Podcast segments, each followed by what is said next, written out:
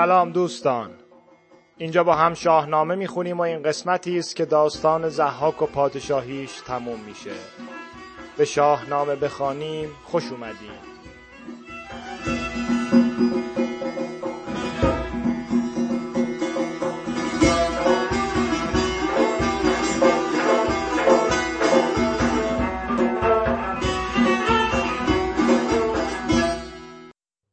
اینجا رسیدیم که زحاک کاخ و بارگاهش رو از بیم جان رها کرد و برای گرد آوردن سپاهی از دیوان و مقابله با فریدون و کاوه به هندوستان گریخت. فریدون بعد از غلبه بر دیوهای نگهبان کاخ به جای اون بر تخت پادشاهی نشست.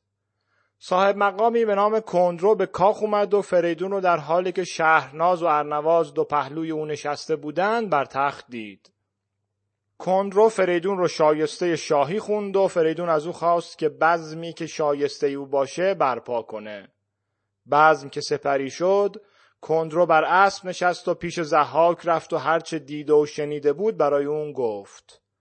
زحاک اینطور گمان برد که مهمانی به کاخ اومده اما وقتی کندرو از ورود فریدون به شبستان شاه گفت براشفت و زبان به دشنام گشود و کندرو رو از مقامش عزل کرد. کندرو اما خشم زحاک رو به سخره گرفت و گفت که از آن تخت هرگز نبینی تو بر مرا چون دهی کت خدایی شهر؟ و در نهایت هم به زحاک پند داد که ز تاج بزرگی چو موی از خمیر برون آمدی مهترا چاره گیر. حالا بشنویم بقیه داستان و عاقبت کار زحاک رو. جهاندار زحاک از آن گفت اوی به جوش آمد و زود بنهاد روی. بفرمود تا برنهادند زین بر آن باد پایان باریک بین. بیامد دمان با سپاهی گران همه نر دیوان جنگاوران. ز بیراه مر کاخ را بام و گرفت و به کین اندر آورد سر. سپاه فریدون چون آگه شدند همه سوی آن راه بیره شدند. از اسپان جنگی فرو ریختند بدان جای تنگی برآویختند. همه بام و در مردم شهر بود کسی کجز جنگاوری بهر بود. همه در هوای فریدون بودند که از درد زحاک پرخون بودند.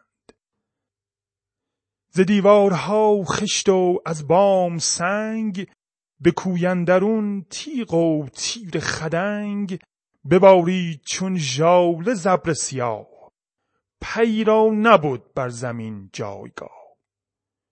به شهرندرون هر که برنا بودند چه پیران که در جنگ دانا بودند سوی لشکر آفریدون شدند. ز نزدیک زحاک بیرون شدند. خروشی برآمد از آتشکده که بر تخت اگر شاه باشد دده همه پیر و برناش فرمان بریم. یکایک ز گفتار او نگذریم. نخواهیم برگاه زحاک را مران اژدها خیم ناپاک را. سپاهی و شهری به کردار کوه سراسر به جنگ اندرون همگروه. از آن شهر روشن یکی تیر گرد برآمد که خورشید شد لاژورد پس از رشک زحاک شد چاره جوی ز سوی کاخ بنهاد روی. بداهن سراسر بپوشید تن. بدان تا نداند کسش زنجمن. برآمد بر آن بام کاخ بلند. به چنگندرون شست بازی کمند. بدید آن سیه نرگس شهرناز پر از جادویی با فریدون براز. دو رخساره روز و دو زلفینش شب گشاده به نفرین زحاک لب. بدانست کان کار هستی زدی رهایی نیابد ز دست بدی. به مغزندرش آتش رشک خواست بدیوان کمند اندر افگند راست. نه از تخت یاد و نه جان ارجمند. فرود آمد از بام کاخ بلند. به چنگندرش آبگون دشنه بود. به خون پری چهرگان تشنه بود. همان تیز خنجر کشید از نیام. نبکشاد راز و نبرگفت نام. ز بالا چو پی بر زمین برنهاد بیامد فریدون به کردار باد. بدان گرزه گاوسر دست بود بزد بر سرش ترگ بشکست خورد.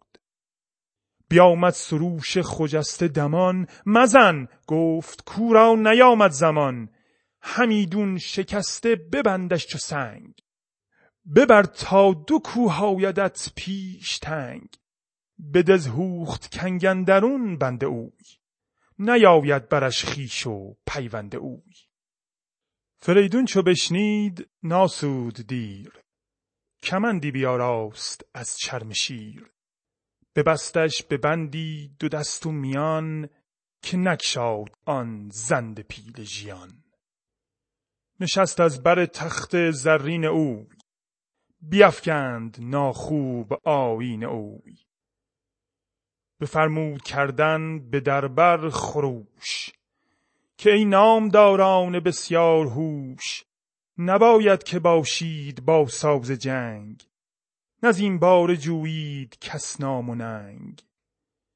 سپاهی نباید که با پیشور به یک رو جویند هر دو هنر.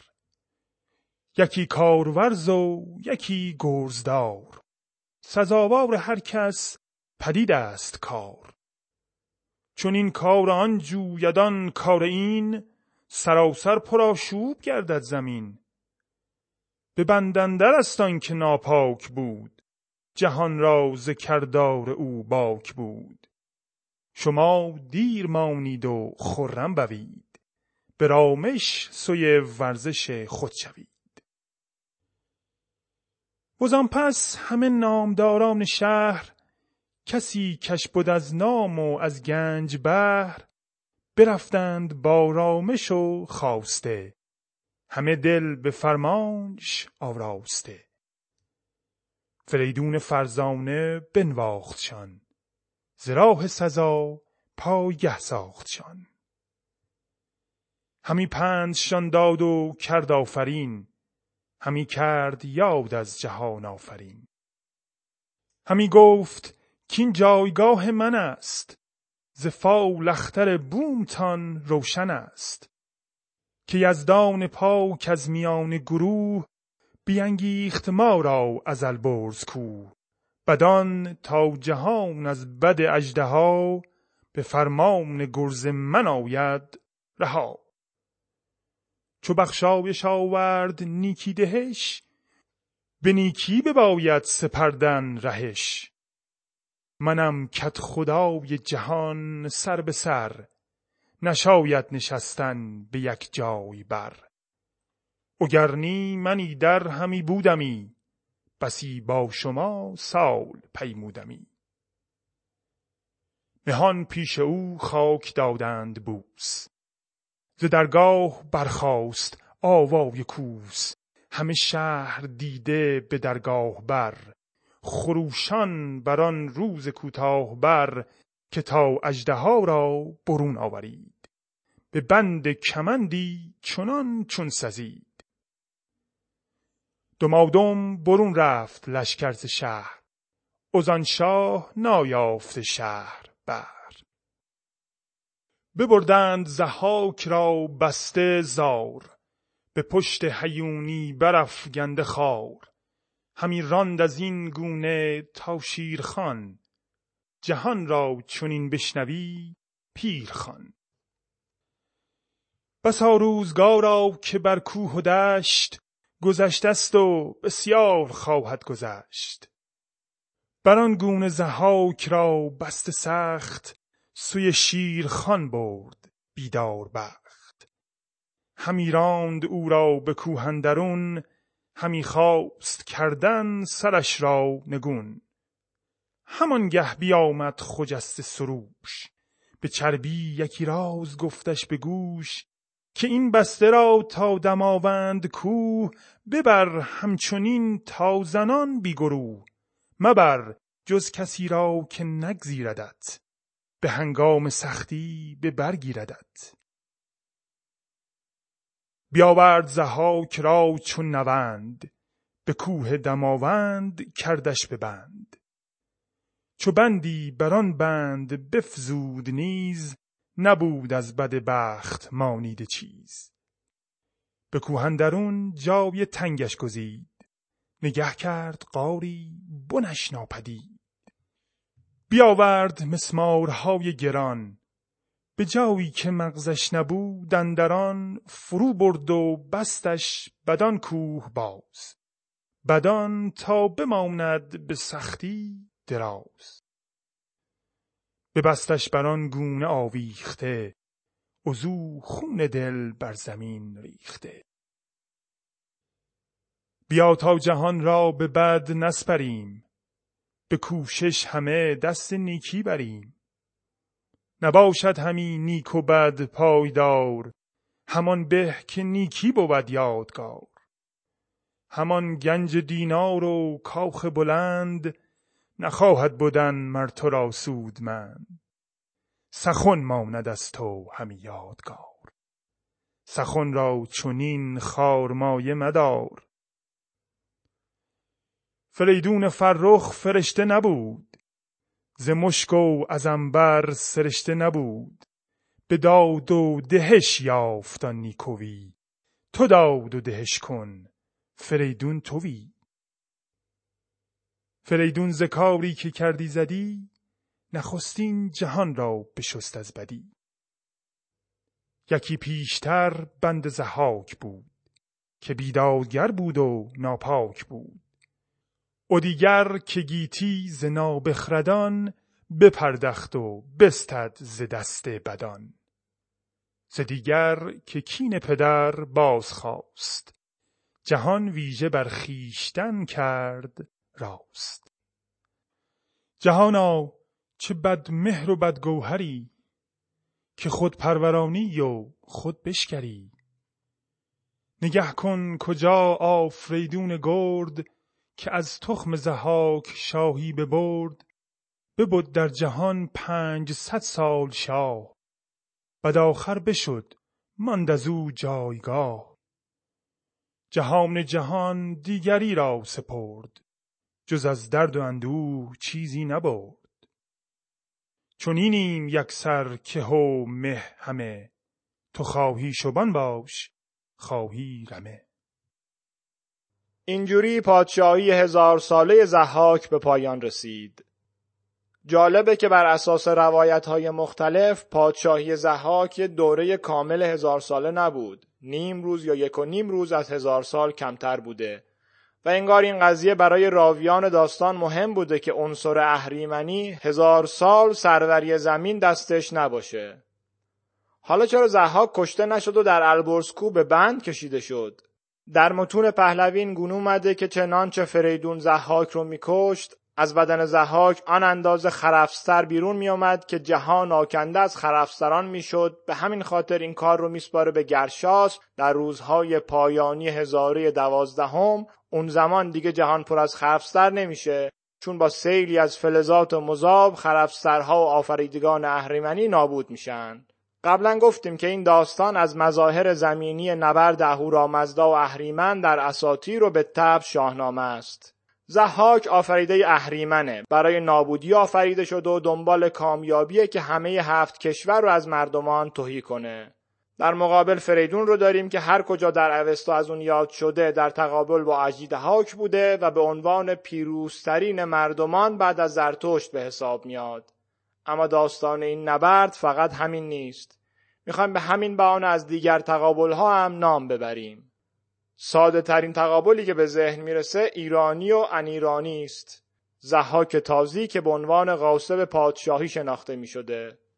پارسیان پندارن که ملک خاص خاندان اوشهنگ و جنب و تحمورت بود و زحاک غاصب بود و به جادو و نابکاری بر مردم چیره شد و به سرزمین بابل شهری بنیاد کرد و نبتیان را کسان و یاران خود کرد و مردم از او رنج بسیار دیدند و کودکان را سر برید. بعضی از پژوهشگران هم بر همین اساس زحاک رو وصل می‌کنن به دوران برتری اقوام بین النهرینی و خاطره اون زمان. اما فریدون از خاندان جمع بود. حالا نهمین یا دهمین نسل. بعد از اون میشه به سترونی زحاک و زایندگی فریدون اشاره کرد. یا اگر به اسطوره های کهنتر برگردیم خشکسالی و ترسالی. اینگونه که خواهران جمشید که برای توالد و تناسل بهترین اندام رو دارند هزار سال در دربار زحاک بودند و هیچ فرزندی نیاوردند. ولی با اومدن فریدون قدرت زایایی خودشون رو نشون میدن. در قسمت های بعد خواهیم شنید. به همین صورتی که گاو نیز به عنوان نماد باروری و برکت بخشی جایگاه مهمی در اسطوره فریدون داره. تکرار شدن واژه گاو در نسبنامه فریدون تا جمع از این گونه است. توضیح این که هم در بندهشت و هم در تاریخ تبری در نسبنامه فریدون پدر و اجداد فریدون تا ده نسل اسفیان نام دارند با لقبهای مختلف که در همه اونا گاو وجود داره.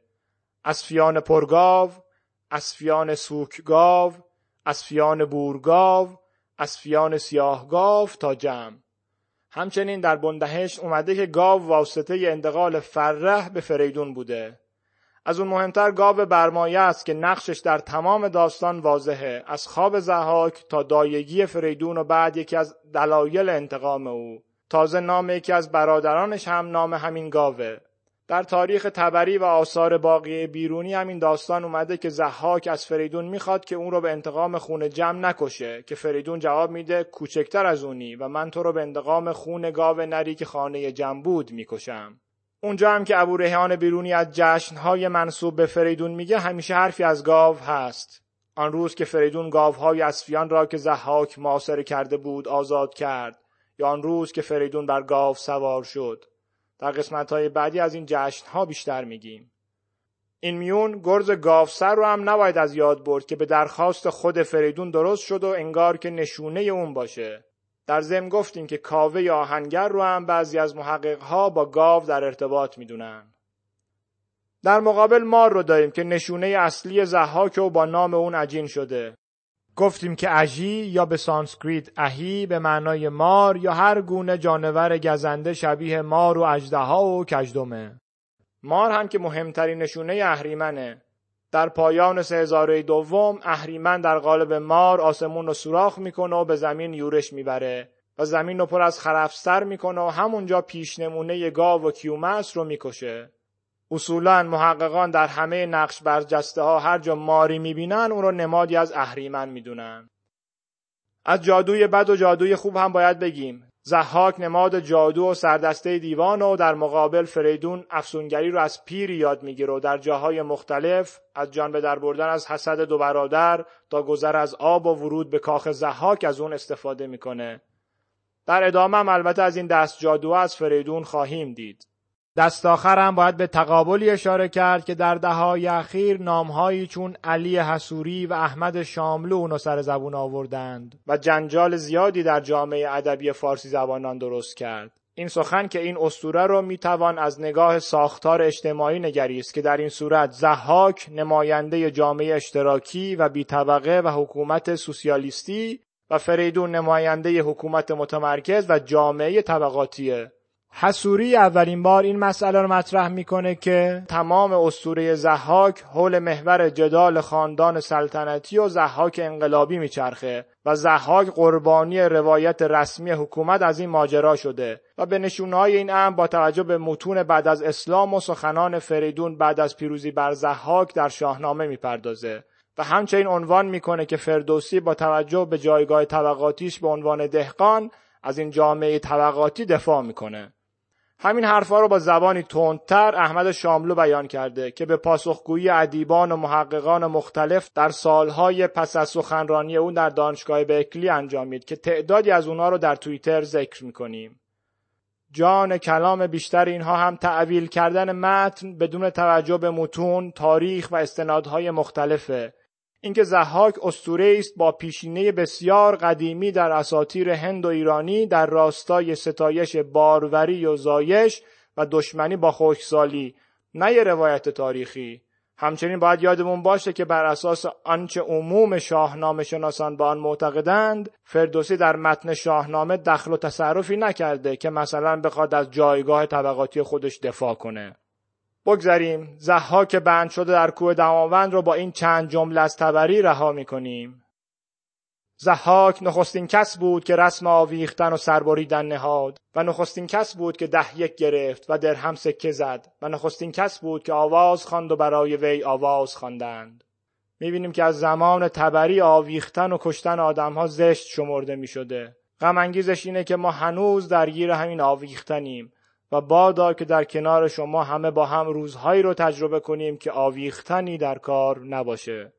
اینجوری داستان زحاک تموم شد. جنگ زحاک و فریدون اونجوری که دلمون می‌خواست تصاویر جنگی خاصی رو در خودش نداشت که یادمون بمونه. جلوتر خواهیم دید که فردوسی چگونه لحظه لحظه برخی نبردها رو به زیبایی به تصویر می‌کشه. چیزی که اینجا ندیدیم و همه چیز زود یک رویه شد.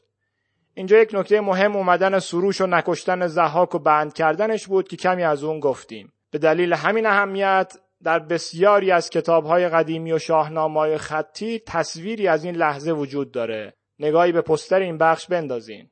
ولی اون چیزی که این بخش رو برای من موندگار کرده دو تا بیت ویژه است. بیان اول با صدای مهدی در دشتی و همایون اونا رو بشنویم.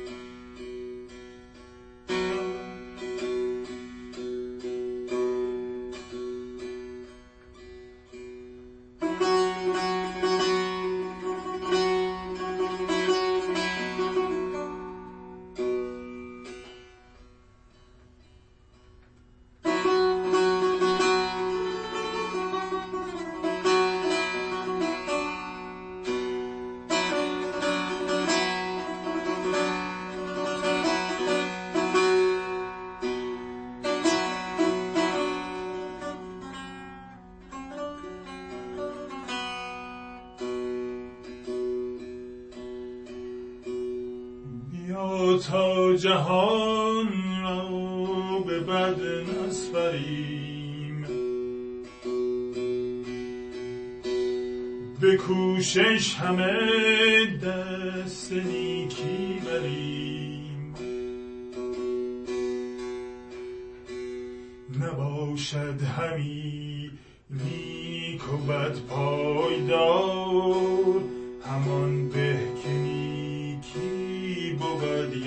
همان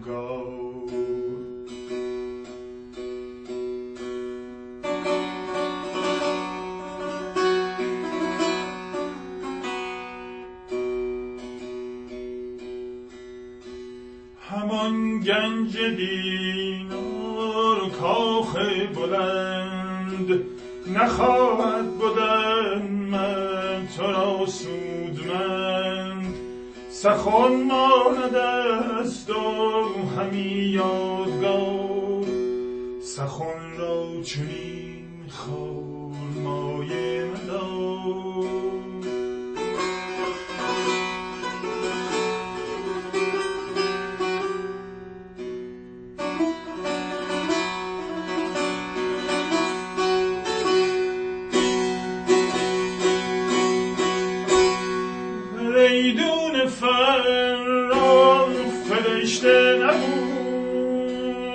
مشکا از بر سرشته نبود. به داد و دهش یافتن نیکوی. تو داد و دهش کن فریدون توی. تو داد و دهش کن فریدون توی.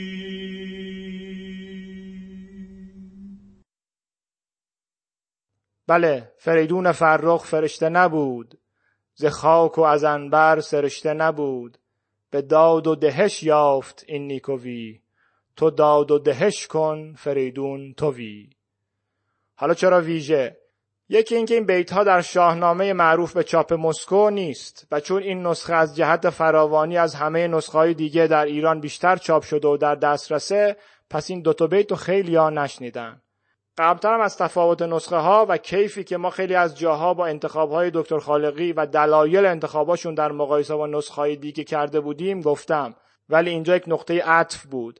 شاهنامه ای که این دوتا بیت رو نداشته باشه به نظرم واقعا بیش از دو بیت کم داره. معنای ژرفی تو اون مصرع یا لط آخر هست که من خیلی دوستش دارم و همیشه برام نیروی پیش برنده بوده. کلمه جادویی این دوتا بیت هم که خیلی جاهای دیگه شاهنامه باز تکرار میشه دهش از همینجا تو ذهنم حک شد. یه ویژگی دیگهش اینه که خب این بیت ها در مورد فریدونه و معمولا وقتی می‌خوایم دنبالش بگردیم میریم سراغ بخش فریدون ولی اونجا نیست. و این مهمترین بیت ها در توصیف منش فریدون در اینجا یعنی آخر زحاک اومده. فردوسی از همینجا تکلیف ما رو با فریدون معلوم کرده و میگه که عاقبت اون هم مانند بقیه است. فقط نگه همون میداره تو جزئیات زیبای داستان فریدون رو در هزار بیت بعدی بگه. این بیت های آخر رو هم با آواز مهدی بشنویم تا خداحافظی ویژه‌ای با زحاک داشته باشیم در دشتی و شور. تنتون سلامت و دلتون خرم.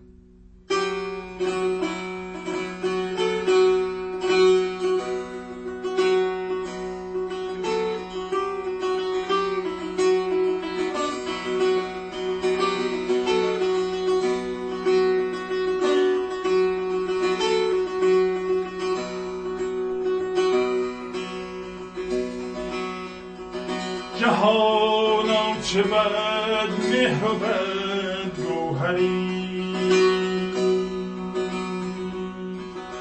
که خود پرورانی خود بشکری نگر کن کجا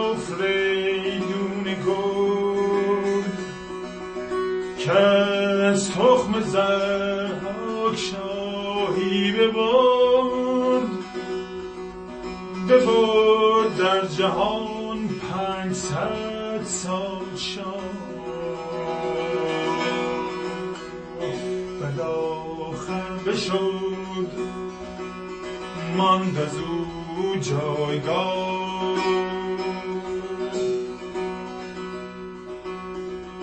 جهان جهان دیگری را سپرد